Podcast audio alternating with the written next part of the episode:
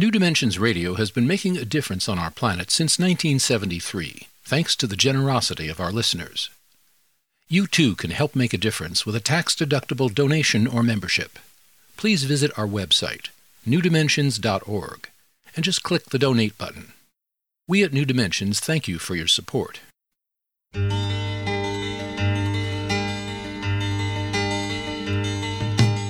It is only through a change in human consciousness that the world will be transformed. The personal and the planetary are connected. As we expand our awareness of mind, body, psyche, and spirit, and bring that awareness actively into the world, so also will the world be changed. This is our quest as we explore new dimensions.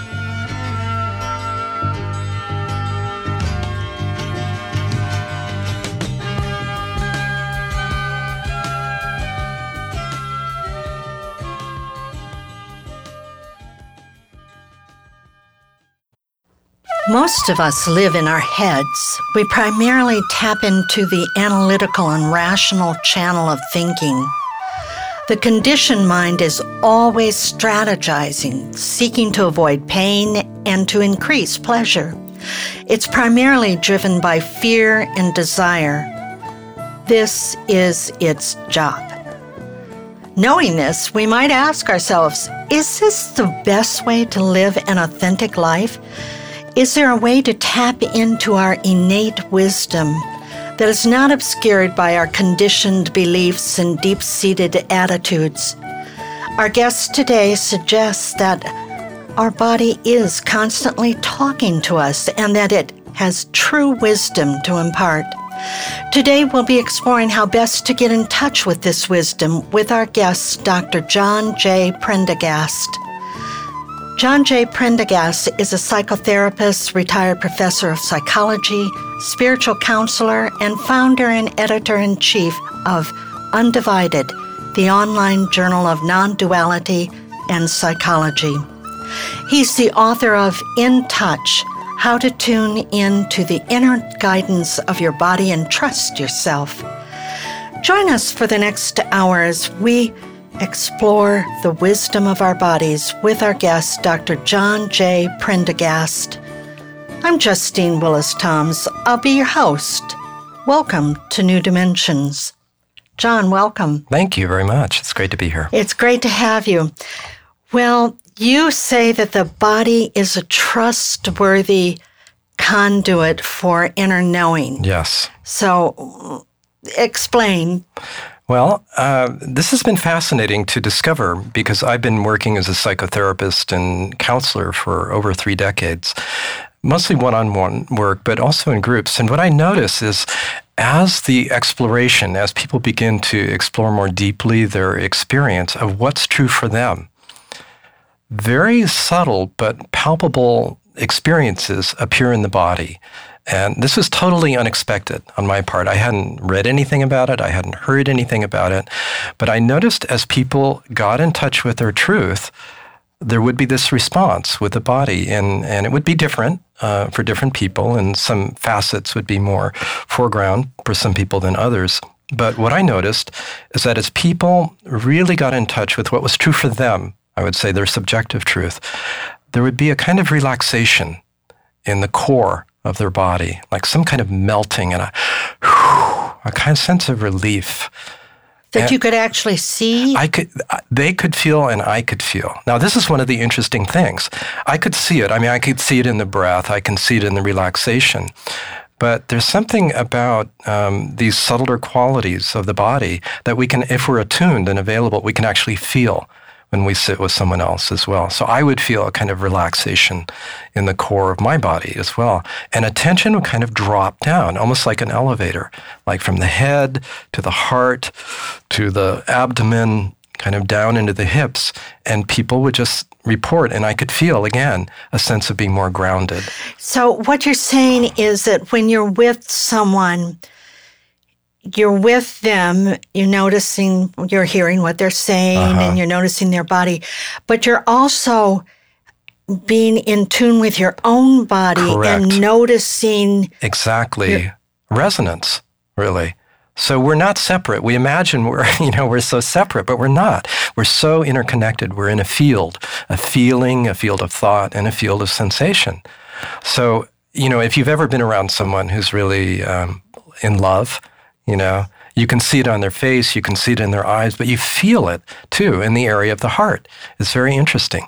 You know, how does that happen? You know, there's something about love that's actually contagious. There's something about a deep relaxation that likewise is shared, you know, interpersonally as well. There's something about that was this kind of deep groundedness we can kind of feel, you know, when someone's really seated deeply in themselves or aligned with themselves or feeling open hearted as well. So, this is what I noticed working with people that there was this bodily component to um, people being in touch with their truth, with being more authentic, what was true for them.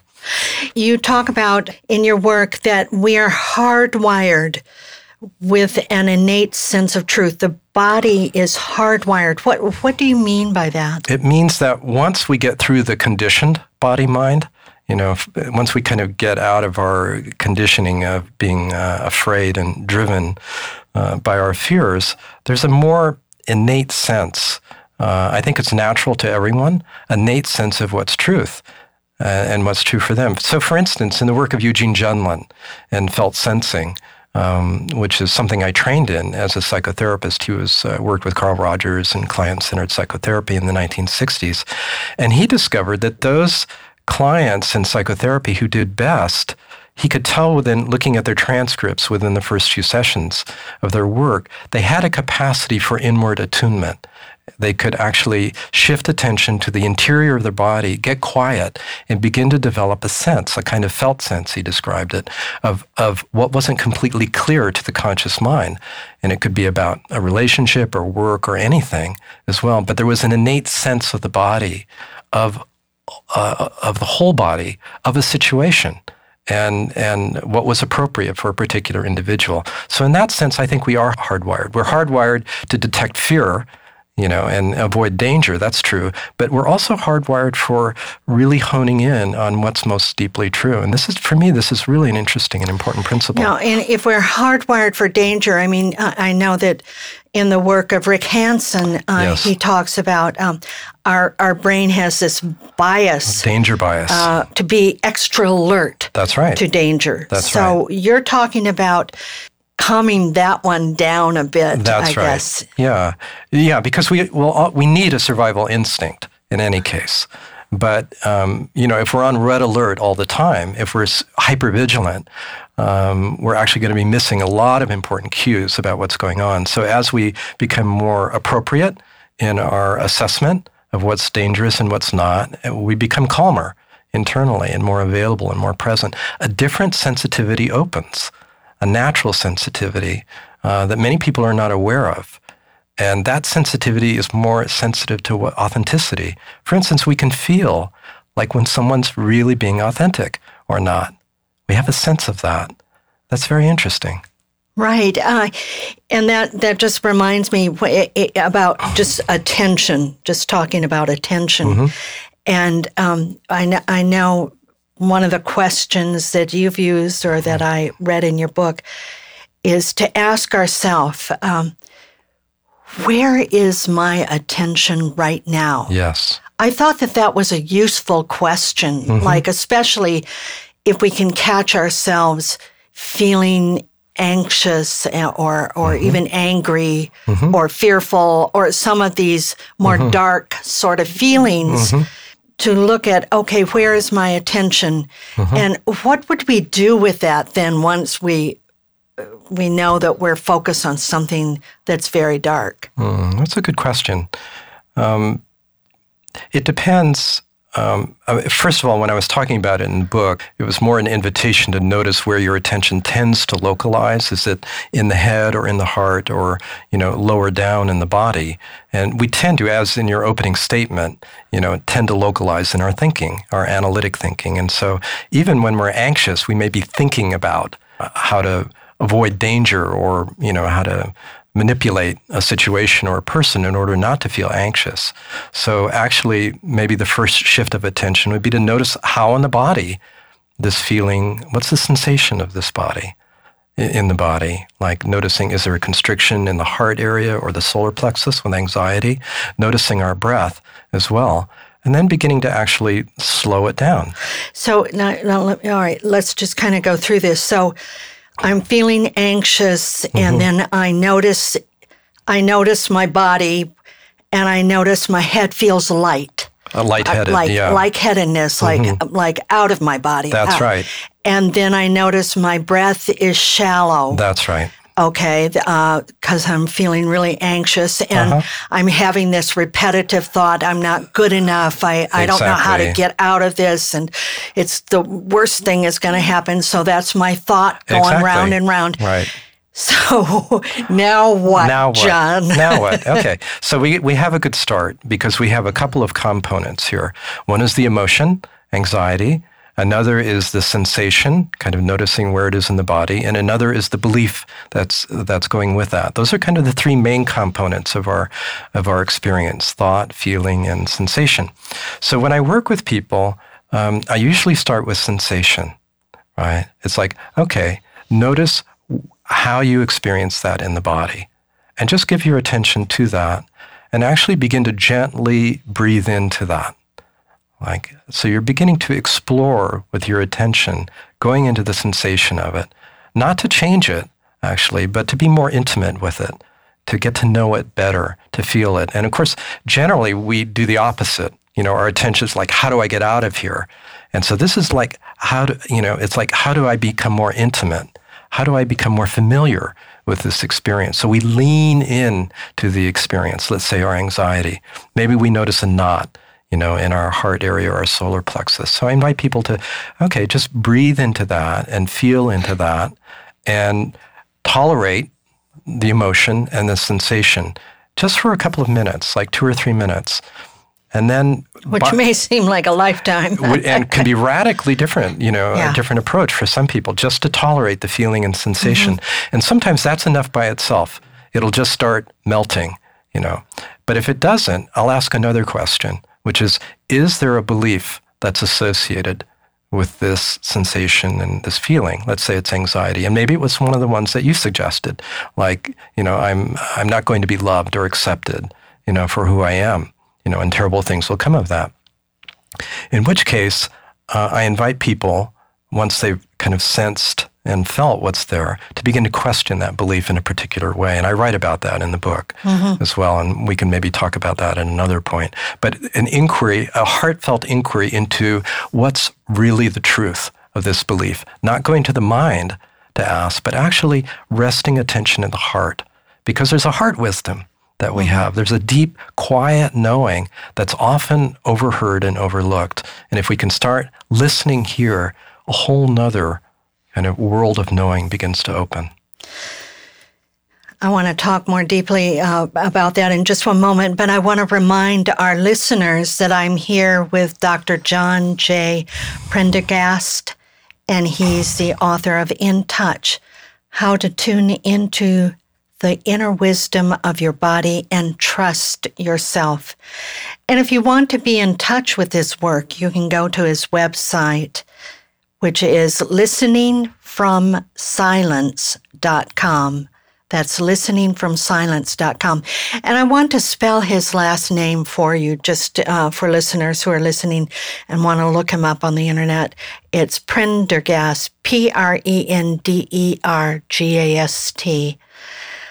You can also get to his website through the New Dimensions website, newdimensions.org. I'm Justine Willis Toms. You're listening to New Dimensions.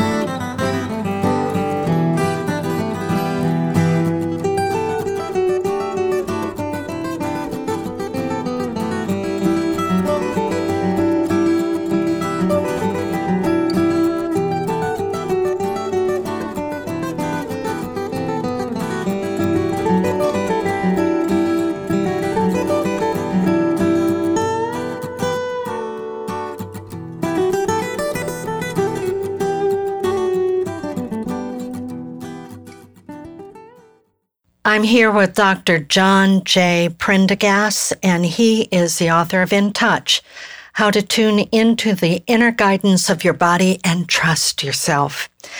And, John, we're, we're talking about that feeling into our body when we're feeling anxious or fearful or or some other dark emotion.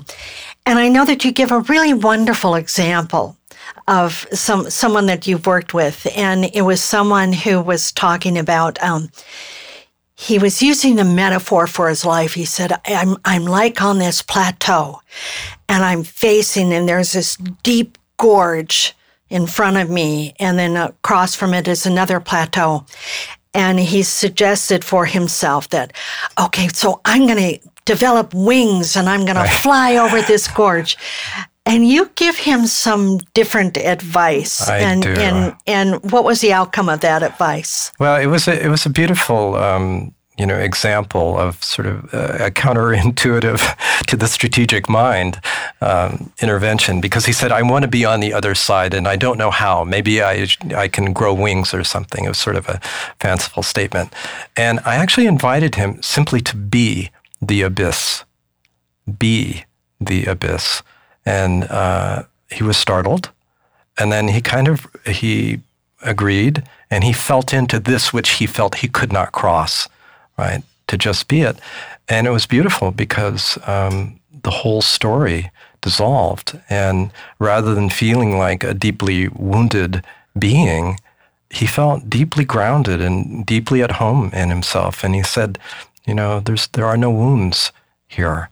And what he touched really was the ground of being, I would say, by facing and embracing what looked like emptiness to his conditioned mind. So when you say ground of being, that just reminds me in many of our spiritual practices, we're going for that which is transcendent.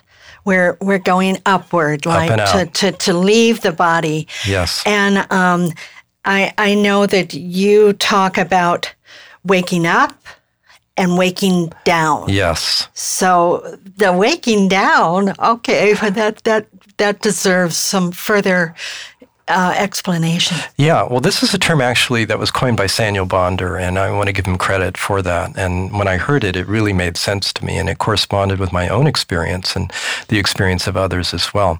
So, to put it in context, waking up is a letting go of who we thought we were and who we felt we were and uh, letting go of our conventional and familiar identities and feeling ourselves really as infinite, open, spacious awareness. And this is often um, the first step in an awakening process. And so there's a, the hallmark of it is a tremendous sense of freedom, actually, and spaciousness. But many people stop there. They think like, great, I'm free, you know, and that's it. Well, there's something, a little something left over, which is called my life. and, and my body and the world. so, oh yes, a small thing there. Some small thing, and uh, you know, there's a lot of rude awakenings then when this transcendent freedom meets ordinary life and experience. And so this is this is the waking down experience. It's like to embody this awareness. It's like for our actions, our thoughts and feelings to become increasingly congruent with our inner knowing and sense of inner freedom. And this generally is, is a lifetime process and uh, one that will show up in relationships. This is an area where spiritual seekers have a lot of difficulty transposing this kind of transcendent freedom, you know, to the, you know, this um, difficult right. often field of, of interpersonal relationships. So waking down is like, it's as if awareness begins to um, saturate the body from the top down. It comes down through the head, so we're no longer identified so much with our thinking and our stories. It comes down into the emotional level of the heart, so that our feelings are more and more congruent with a sense of being. And then finally into um, the hara, or the lower abdomen, so that our instinct, instincts and instinctual identifications also begin to relax into this sense of being. So that's the waking down process. And, and as this awakening deepens through the body, it also opens up out. It radiates out uh, into our relationships and into what we call the world as well, so that we feel much more intimate, actually, and engaged. Uh, and the world takes on a much different feel uh, than when we take ourselves as a separate self. Okay, Jen, I'd like to talk about some of the reasons that we might not want to tune in to our inner wisdom, our inner knowing. Mm-hmm. Some of the reasons that mm-hmm. that this might be to coin, I think, Al Gore's an inconvenient truth. uh, absolutely. Well, there, you know, if it were so easy, it would be very common. Actually, I think it's becoming more common, but nonetheless, there's enormous resistance to this um, for a lot of reasons. I think uh, one of them is we're terrified of the unknown you know, and as we were talking about earlier in terms of hardwiring, you know, for vigilance, we, we want to know what's going on, you know, in order to have a sense of control, in order to survive. So we're very wired, the, the conditioned mind and the conditioned body mind is very wired to be vigilant in this way. And this process of awakening, discovering who we really are, what our true nature is, is almost in the opposite direction. It's a letting go of what's known. It's a letting go of being in control or what we imagine to be in control of. And it's a surrender, you know, to this unknown, open awareness. So there's enormous resistance. And there's actually um, a lot of terror around that. I, I find when I work with people, this whole surrendering and letting go process can be very frightening uh, to people for the reasons that. Um, well, it, it might affect our marriage. this is it. I'm glad you yeah, mentioned it. So, in terms of it's not only is it terrifying individually, but our lives will transform. And those aspects of our lives that are not congruent with our, our this unfolding discovery of our being, you know, will begin to change. You know, they'll either change or they'll end. And so if we're in work really that's not in integrity, you know, we can no longer do it. If we're in a relationship that's not in integrity with our deeper self, that will either require work and change, or whether it's a friendship or you know a, a, partner, that will also change, and that's frightening to people. And people are very afraid of losing connection. Say more. This is one of the res- most common forms of resistance. Is like if I really trust myself, if I'm really authentic, you know, and still am true, uh, tell the truth to myself and others, I will alienate people. You know, they won't want to be with me. Um, and I'll be increasingly alone. Well, isn't there a way of telling the truth to others that can be more skillful? Absolutely. Than, uh, yeah, I mean, we, we can do it more skillfully, but this is just a fear that comes up. Yes. It, it, and to say a word about that, as children, we make a kind of unconscious Faustian bargain. To be safe and to be loved, we give up we abandon our sense of authenticity. And then that carries into our relationships and our lives for the rest of our life. We feel like if I'm true to myself, you know, I will not be loved, I will not belong. It's very core issue, even if it's not rational. And it, it almost feels like the original sin. It, it's the original ignorance Ignorance, Nice. We're ignoring our true nature. We abandon ourselves in order to belong and connect. But this kind of connection is relatively superficial. You know, just like we'll hang on to friendships even though there's not an alive or authentic nature to it out of habit, you know, and out of fear of aloneness. So the fear of aloneness, the fear of isolation, the fear of disconnection. So we're very social beings. So fear of abandonment is a huge one in human culture, I guess. Absolutely. Fear of abandonment and fear of attack, mm-hmm. right? And, and, or both. Yeah. You know, or, or also uh, engulfment is another major one. Mm-hmm. It's like, and this is more children feeling engulfed by a narcissistic parent as well. And all of that, all of these create templates in the psyche that are then projected onto reality, onto the world in general, but also onto the unknown. So it's very interesting when children have experienced trauma or attachment disorders or so on. And as adults, they begin this kind of unpacking process and letting go process. You know, they start encountering, you know, these deep fears of abandonment, mm-hmm. of attack, of engulfment as well, fears of annihilation, basically. That's what we're talking about. And so this is um, a challenging process, and you have to really either be suffering a lot or really love the truth. Would you suggest that it's uh, always good to have some sort of guide in this process? It's generally helpful, I would say, but not necessary. I mean, people people just crash through this on their own. Uh, and kind of find out afterwards that oh my God, there's a whole teaching here and teachers. Do, do you but find, it's easier to have a teacher. do you find Jan, John when when um, when let's say we're just with friends, they're not professionally uh, educated to to this process, but Mm-hmm. when we are witnessed deeply, deeply witnessed Yes. as to our authentic self, Yes. like like circle work is is one of Yes. the ways that has this That's right. then we then then we might find ourselves being um, supported to be more of that. Yes, exactly. So we can, it doesn't require like just one on one with a teacher. It could be a circle of people who are dedicated to being authentic. And this is the interesting thing this witnessing is like to be deeply seen. You know, is such a deep human need, isn't it? And when we do feel deeply seen, it's like we start to radiate, right? Some deeper, you know, truth actually um, begins to radiate as well, and we can feel that. So it's very helpful, you know, wherever that witnessing is coming from, and also people who can point out our blind spots, right, where we get stuck, where we're defended as well. So you know, that could be a spiritual teacher, that could be a friend, that could be a psychotherapist who has a you know sensitive, deep understanding. It could be a family member. You know, anyone can provide that kind of mirroring as well. The point is not who does it, but the functioning. I, I remember like doing I, I do a lot of circle work and um, yeah I might go into something uh, I'm talking about something and and suddenly there's laughter in the room. Yes.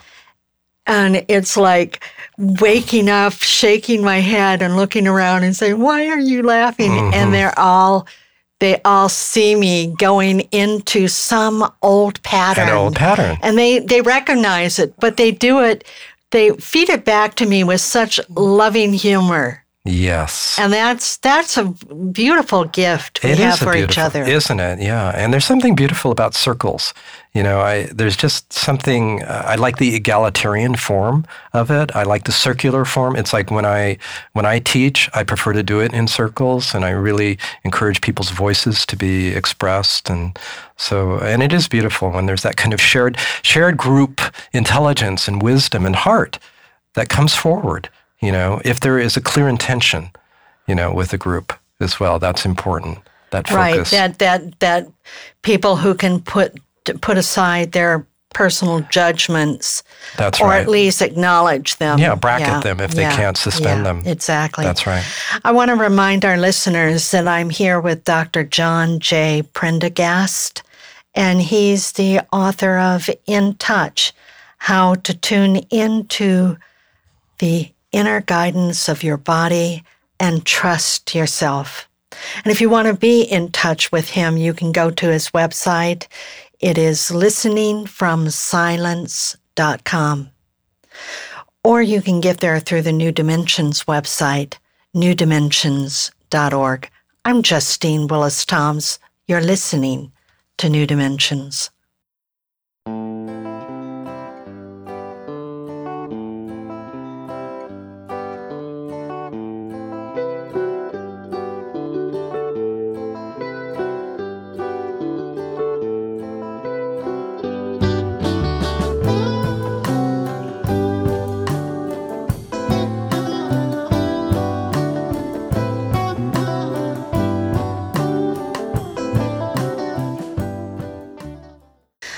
I'm here with Dr. John J. Prendergast, and he's the author of In Touch How to Tune Into the Inner Guidance of Your Body and Trust Yourself. John, you talk about something uh, about reducing our inner noise. I kind of I like that that inner static inside. Um, You you might you, you say that often with your clients you might ask them to give give you a weather inner weather report. Right. So uh, what? How would one reduce the inner noise and and report on the local weather? Ah, well, um, you know, as with felt sensing, the inner weather report can vary widely. In terms of people's capacity to do that.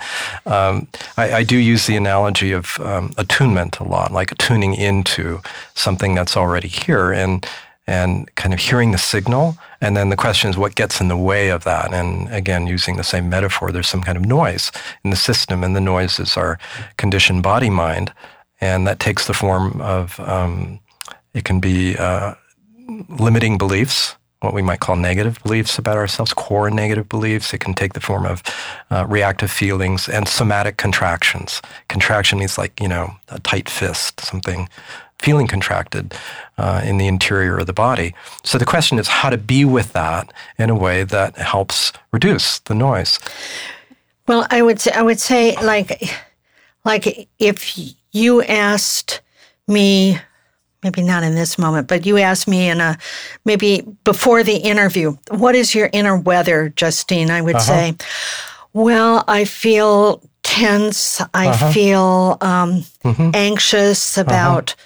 You know, it feels a little bit stormy. It's not a hurricane, but it's yeah. it's a little stormy because mm-hmm. I don't know the outcome of this interview. I've right. never met this man face to face, and uh-huh. so uh, uh-huh. I hope it'll go well. So these are this would be kind of some of my local weather There's in your, that moment. That's right. That's your local weather in the moment, and that's where we would start. And so I might say, okay, so where's attention wanting to go in this moment?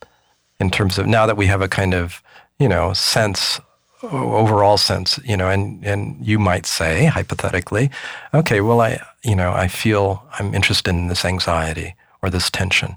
And then, you know, there's like a wisdom of like mm-hmm. where attention needs to go in the weather system mm-hmm. in a way, you know, because the mind may think, well, I should go to anger, but maybe there's fear there beneath the anger that we find our attention going to.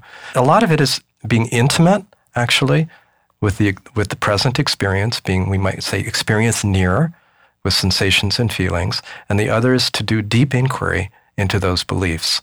And and and the seeing through those beliefs actually allows the letting go of them. Beliefs are very important. Mm-hmm. they actually um, affect subconscious beliefs affect uh, most of our reactive feelings and somatic contractions. So i work a lot with that um, with people um, how, how do we uncover our beliefs? Well, uh, the ones we're interested in are the limiting ones. Mm-hmm. You know, those are the ones that really constrict us. Um, and uh, I, have a extremely simplistic way of doing it, which is I just ask people sometimes, "What do you think's wrong with you?" and you'd be amazed, you know, what people come up with. You know, they'll have a long list, uh-huh. you know, and they may rattle them off, and I'll say, "Which which one's the most important?" You know, and and and they may think about it and say, you know, they usually get to one a variation on one or two. One is I'm lack something's lacking, deficiency. I'm not enough of this or that. I'm just not enough. And the other is I'm bad. I'm flawed. Something's wrong with me. And I've called these kind of the grandmother and grandfather of core beliefs. So actually distilling it down into a very simple sentence is helpful. And then checking is that resonant? Does that really say what I think? And you can tell if it does because there's like a reaction. You know, when you think like, I'm really screwed up. And there's like, you know, mm-hmm. there's always a contraction and, and, you know, some feeling of low self esteem or loathing or whatever it may be, depending on the thought. And then to actually bring attention to the heart area and ask, what's my deepest knowing about this? And then be quiet. Don't go to the mind for an answer. It's like just, and, and a response, some kind of response will come. It may come as an image, it may come as a word, it may come as a, a, a feeling in the body. But when there's a heartfelt inquiry of this kind, there's a letting go that happens. There's a seeing through of that belief. There's a knowing that's not really true. And then there's a kind of release that happens, and then the noise reduces. Mm. Right? So we use actually, you know, this heart wisdom, which really comes from the ground of being and the heart of being, uh, as a, a profound resource you know, to meet our conditioned body mind and help it come into accord with its deeper nature. So, uh, so let's talk about your, your, that deeper, that wisdom of the heart, the the deeper knowing, the mm-hmm. inner knowing. Mm-hmm. Um, some of the obstacles to it, um, the what you call the imposters Mm. You know, that um, like uh, I think you mentioned hunches and Ah. intuition and attachment Mm-hmm. to outcome or the need to control. These are some of these And, obstacles. and basically, they can, they come down into two categories. One is fear, and the other is desire. Fear and desire obstructs our inner knowing. So, you know, you want to know uh, how's my favorite team doing? you know, you have a desire, you know, for them to win. So you're, you know, that can, uh, you know, get in touch. I mean, not that this is about predicting Right. outcomes. That's that's kind of a poor example. But usually it's our fear, you know, uh, and and that just keeps us in the conditioned minds and keeps us from deeply listening.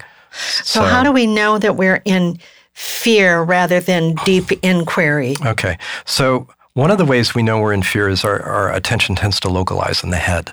Ah, We're up in our thinking mind, trying, strategizing, doing our, you know, cost benefit analysis, you know, or risk assessment. What should I do? You know, and, and we begin to recognize all our kind of strategies for handling a situation. And, and there's a kind of argument that goes on on that level, you know, pro and con. The inner knowing is very quiet. You know, it's that small, still voice that's been described, you know, in many different traditions. And it tends to uh, localize uh, in the heart area, although it's not, uh, it can be felt anywhere deep inside. And it's just much quieter and it doesn't insist on anything. It doesn't assert, it doesn't insist, uh, it doesn't judge as well. So that's where where um, and you talk about major ways that we can get in touch with our knowing. That's where um, we we go to a kind of relaxation. Yeah. uh, uh, relaxed groundedness. that's right. So Yeah. can you say something about that? Well, it's like the more um, the more settled we are internally, the less noise in that sense. The more grounded we are, the more just present uh, we are, um, the more available we are. Attention is actually free to listen to this inner knowing as well. And and sometimes you know we can just sit with a question and in that kind of relaxed state. So I kind of think of it too as even the way we sit when we're really when we're asking the question and we Mm-hmm. really are open Yes. to knowing the answer. We're ready to just say, okay, I just don't know. I don't know how to get out of this. And if we just stop ourselves for a moment, and I, I can just feel, and I'm doing it right now. You're doing it now, aren't you? Straightening up our spine. There you go. Leaning back, lowering our shoulders, There taking a, deep breath. There you go. That's it. So there's it's it's interesting that kind of straightening up. That's the inner alignment, you know, and you're you're grounding. And that's one of the uh, ways to be in touch with of this inner markers. markers. Yeah, yes. those are one of the markers. So you just went right there. Inner alignment. Inner alignment, and you just you just did it, and you were aware you were doing it. There was a relaxation, a grounding, and inner alignment. There was kind of a letting go, wasn't there? It's like Mm. I don't know, right? There's a surrender there, a kind of humility, actually. I don't know, you know. Show me, you know. I'm open, you know. So it's not only asking the question in our head, it's it's it's moving the question into our bodies That's right. too. That's right. So we so that's why I talk about just letting attention rest in the heart mm-hmm. very innocently as well and quietly. And a mm-hmm. response usually a response comes pretty quickly. And but it may not be what the conscious mind is looking for. You know, it may be an unexpected image, for instance. It may be a subtle inclination to move, you know. But the interesting thing is all we need to know is the next step. Oh, just the next little connected step. it it doesn't all. have to be great leaps. No, just the next little step is all we need to know. The mind thinks it needs to know everything, right, in order to be Mm. Needs safe. to know the final outcome and what it's going to look like and this everything. is the arrogance of the mind, right. you know, but it's also the conditioning of the mind, you know, so we don't need to judge it. Even mindfulness training has become a kind of commodity these days. It and, has, yeah. and very goal oriented. I'm going to do my mindfulness practice so that I can be A more efficient, more whatever. right. That's right. And you suggest that that mindfulness training might, uh, we might look at it in a different way. Well, you know, I think um, mindfulness is actually quite a beneficial practice, and, and I, I'm very glad that it's, you know, in the public mind now. However, uh, it's not, um, for me, I, I, it feels to me more like heartfulness than mindfulness. Um, although, you know, the actual experience of mindfulness can be very heartful, but the word mind is a little uh, misleading, I think. So I don't think it's the best name, for one. And then mindfulness refers more to present centered attention with a kind of open and affectionate attention. And that's, that's beautiful, you know, but it's different than actual presence, which is awareness of being, I would say. So there's a distinction there that um, most mindfulness teachings don't make as well. And thirdly, uh, and this is true, I think, of any meditative practice, it can be pitched to the Western practical mind for health reasons and business efficiency and cognitive functioning and so on, all of which are true, by the way, you know, and, and helpful, and helpful, beneficial, overlooking actually the subtler and more important um, uh, dimension of what it's about, which is really to discover who we really are and live from that. You you just said uh, presence being an awareness of being. That's right. Now, unpack that phrase, awareness of being. What what the heck is awareness of being? well, um, in order to be aware of anything, uh, you know, usually we're aware of, uh, when we speak of what we're aware of. Uh, the contents of awareness are our thoughts, our feelings, and sensations. So, you know, the lights in the room, the sound, the feeling of our body, whatever we're thinking and feeling. In order for that to happen, there has to be some awareness, right? That, that awareness itself is generally overlooked. You know, it's it's we can't find it, we can't objectify it, we can't name it. So the mind it can't be bottled. It can't be bottled. it can't be commodified. Yeah. And the mind basically says, "Well, there's nothing there. It's it's no thing." well, it's kind of true that it's no thing. It's no thing, but it's here and overlooked as attention actually begins to turn back away from the contents of awareness to awareness itself, something begins to happen. This background awareness begins to light up. We become aware of awareness. We become aware of being, not being anyone or anything, not aware of something, but just a being itself, aware of awareness. And as this awareness of awareness, words are kind of a little clumsy, um, you know, uh, grows, there's a greater sense of presence as well. And that's different than present focused or present centered attention. I'm here with John J. Prendergast, and he's the author of In Touch How to Tune Into the Inner Guidance of Your Body and Trust Yourself. I'm Justine Willis Toms. You're listening to New Dimensions.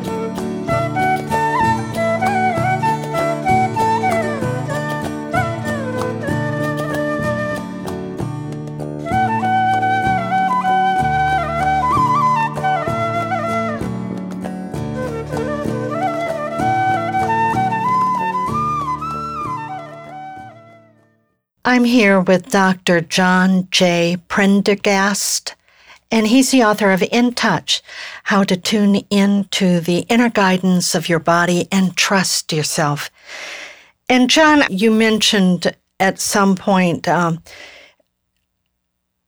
something about non-duality thinking or or that there there's a whole uh, body of uh, wisdom called uh-huh. non-duality uh-huh. and um, some uh, call it Advaita Vedanta Vedanta, Vedanta, Vedanta mm-hmm. and others other mm-hmm. other things but it's kind of in the in the culture mm-hmm. and um, one of the ways that people describe this is um, I am I am not my body, I am not my thoughts. And they and that becomes their ground of being, so to speak. That becomes their practice. I am not any of this. Uh-huh. And and therefore I am I am outside of that, and so I beyond I don't everything. beyond I, I don't have to worry about Mm-hmm. about what's going on because it's all an illusion. Oh yeah. What would you have to say about that? Um, I, I would say that's a, a partial understanding, an incomplete understanding. And so the traditional teachings um, of this uh, school um, of non duality is Advaita Vedanta. It comes out of Vedanta, which means the end of knowledge in uh, Sanskrit. And as you suggested, one of the main um, practices is is a, um, a self inquiry of disidentification. It's like everything you've taken yourself to be to realize you're not, and this is very liberating and very freeing because you know it's great to be out of our stories and out of our self images. We feel you know when we're free of our self consciousness, we're you know we we feel a tremendous sense of space and freedom. One of the difficulties of this teaching, though, is that people can use it to dis- dissociate or distance from their human experience. So if they have uncomfortable feelings, you know, or troublesome thoughts, they'll just say, that's not me. And instead of actually being seen through and worked through, they're simply repressed or suppressed, at least temporarily. And, um, you know, it always, this has uh, been called spiritual bypassing, which I prefer to call uh, mental or conceptual bypassing. Um, but uh, it leaves behind a lot of human experience in order to have a sense, a taste of the transcendent. So um, there is there is actually value, and uh, I, I, would just add the word: I'm not just this body. I'm not mm. just my feelings. I'm not just these thoughts. So the I, big word is just. yeah, I am this, and I'm so much more, unimaginably more. Mm-hmm. And and this inquiry can go very deeply and allow us to touch a sense of infinitude actually, just pure openness and pure spaciousness. But this is really the first step of another process, which is to realize that everything, our thoughts, our feelings, our body, are an expression, actually, of this pure openness and so, pure awareness. So these dark thoughts, I know that you've talked about these as being allies. They Poten- can potentially potentially if be we, allies if we inquire into them. So, say for instance, we have the thought, "I'm not enough," right? And therefore, you know, the result of that is a feeling of deficiency. And so we sell our short, self short in relationships and we hold ourselves back in work and we just feel small and deficient. So um, if we actually focus attention there and inquire deeply, we'll discover it's not true. And so they become potential allies. They're like pointers, little wake up invitations to inquire into, and we discover actually our fullness. So if mm-hmm. we open to our apparent emptiness, we discover fullness. If we explore these apparent contractions, you know, emotion, difficult emotions like guilt or shame or fear or anger, if we go deeply enough into it, we find something actually essential and pure. And so this would be true of our stories as well. You know, going back into that that place that you just described where we really are bigger than unimaginably unimaginably big and right. you describe a moment in your life when you it you really embodied this it really Mm-hmm. came to you Yeah. and you were in a prehistoric neolithic cave in Oh, France yes, right. so can you describe that Oh. that moment Yeah. Well, I was, um, uh, my wife is French, and so I go back every couple of years to visit France. And as you know, there are some, uh, Lascaux, you know, they have these caves of prehistoric paintings and cave paintings, and I love them. And I, I- I just, something is just compelling about seeing these underground, this underground art. And so I guess it was about five years ago, and um, we went to um one of these caves, and, and they're very dark once you get down in there, and just very little lighting. And and uh, the guide said, "Be sure to stay close." And anyway, I just wanted to be quiet and by myself, so the group left, and I stayed in the dark. And it was so interesting because it's utterly silent, like there is not a single sound, and there's no light, right? And in that silence and in that darkness, and there's such a sense of ground because you're just in the earth, you know, you're under the earth, that um, it was very clear that that silence, that darkness, that ground was as much in me as around me, that there was no separation at all from that. There was a sense of tremendous um, See, words are starting to, Yes. you know, fall away. Um, tremendous intimacy um, with life. You know, profound sense of oneness. I would say with all of life. And I, I, I feel like um, yeah, oneness, a connectedness in some ways. That's right. Uh, that it, it just Non-separate. yeah, uh, maybe part partly because being in such profound darkness, we can't see our separateness. We can't see our hands or our body, or Mm-hmm. or you know, there's no light at all there. So yeah, and that- we're un, in the earth. I, I, I just You think, got a feel I- for it. It was yeah, interesting. I could see do. that you yeah, did. I, I do. Yeah, I, I mean, this is what I think. You know, John Lilly and his, you know, sensory deprivation and so on. You're floating in a dark, you know, samadhi tank and so on. That you know, it has a tendency when the when you, you do have that sensory deprivation. If you're relaxed, you know, and open, um, you know, these kind of uh, experiences are more uh, available. But for me, it's not so much about having the big experience like that. For me, it's it's it's not so dramatic generally, right? It's much more actually ordinary, and and for me, it's like the feeling of ordinary life becoming sacred.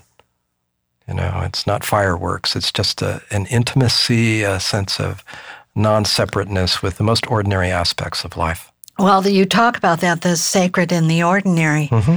and I and I know that you end your book uh, with with a couple of th- well uh, about the the ten ox herding Mm-hmm. paintings, and and it also reminds me of that. Uh, the T.S. Eliot, and you use his quote in your book Mm-hmm. uh, uh, from his poem, poems, The Four Quartets. Yes. and the profound, profound line where he he talks about we shall not cease from exploration, and the end of our exploring will be to arrive where we started and to know the place for the first time. Yes.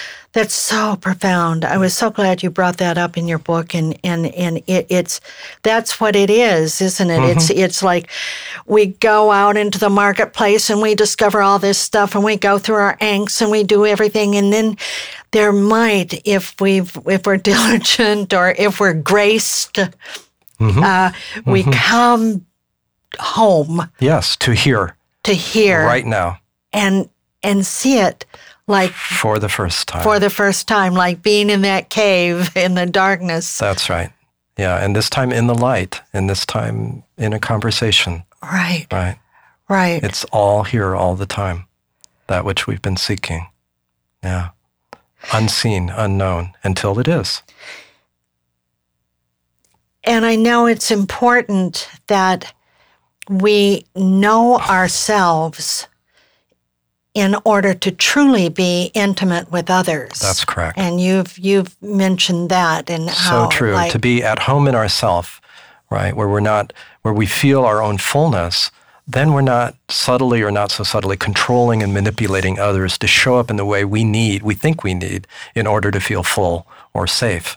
So we give that freedom then to others, and it's it's a life of generosity then, uh, a life of real offering and of service then, when we discover that fullness. Um, and when we're at home in ourself, then I think we can spontaneously be of most service to others as well. And we're drawn to. It's just, it's like, what else are we here to do but to share, to serve, to create, you know, to love, to live wisely. Yeah. And I know you gave me a, a tremendous gift in the reading of your book at some point, just on that particular point.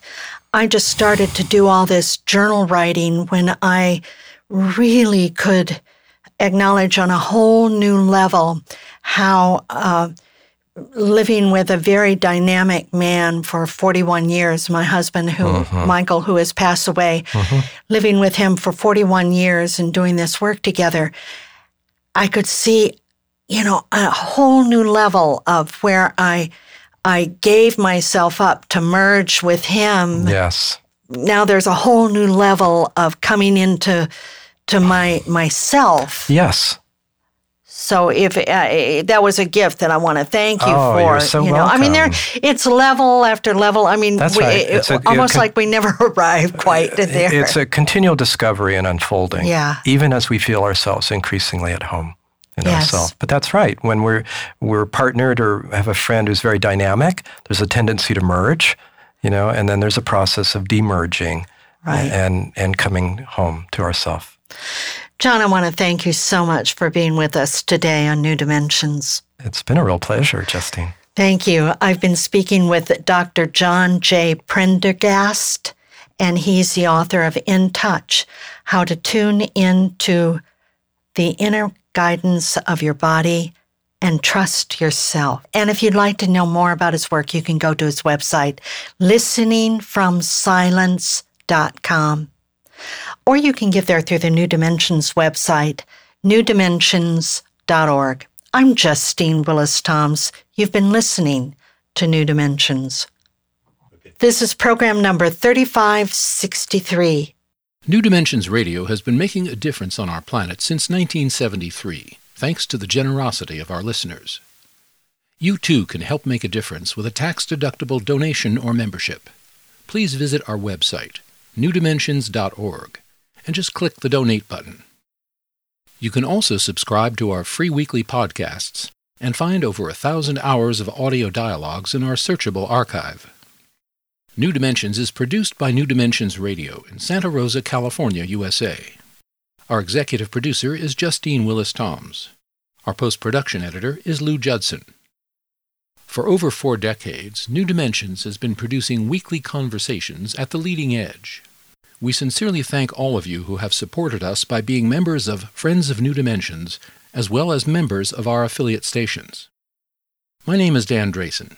On behalf of everyone at New Dimensions whose endeavors make this program possible, I'm wishing you well. New Dimensions Radio is an independent producer supported by listener contributions. To find out more about the program you've just heard, to subscribe to our free weekly newsletter and our New Dimensions and New Dimensions Cafe podcasts, and to access thousands of other programs in the New Dimensions archive, please visit our website, newdimensions.org. That's newdimensions.org. Or call us at 707 468 5215. That's 707 468 5215. Please join us next time as we explore new dimensions.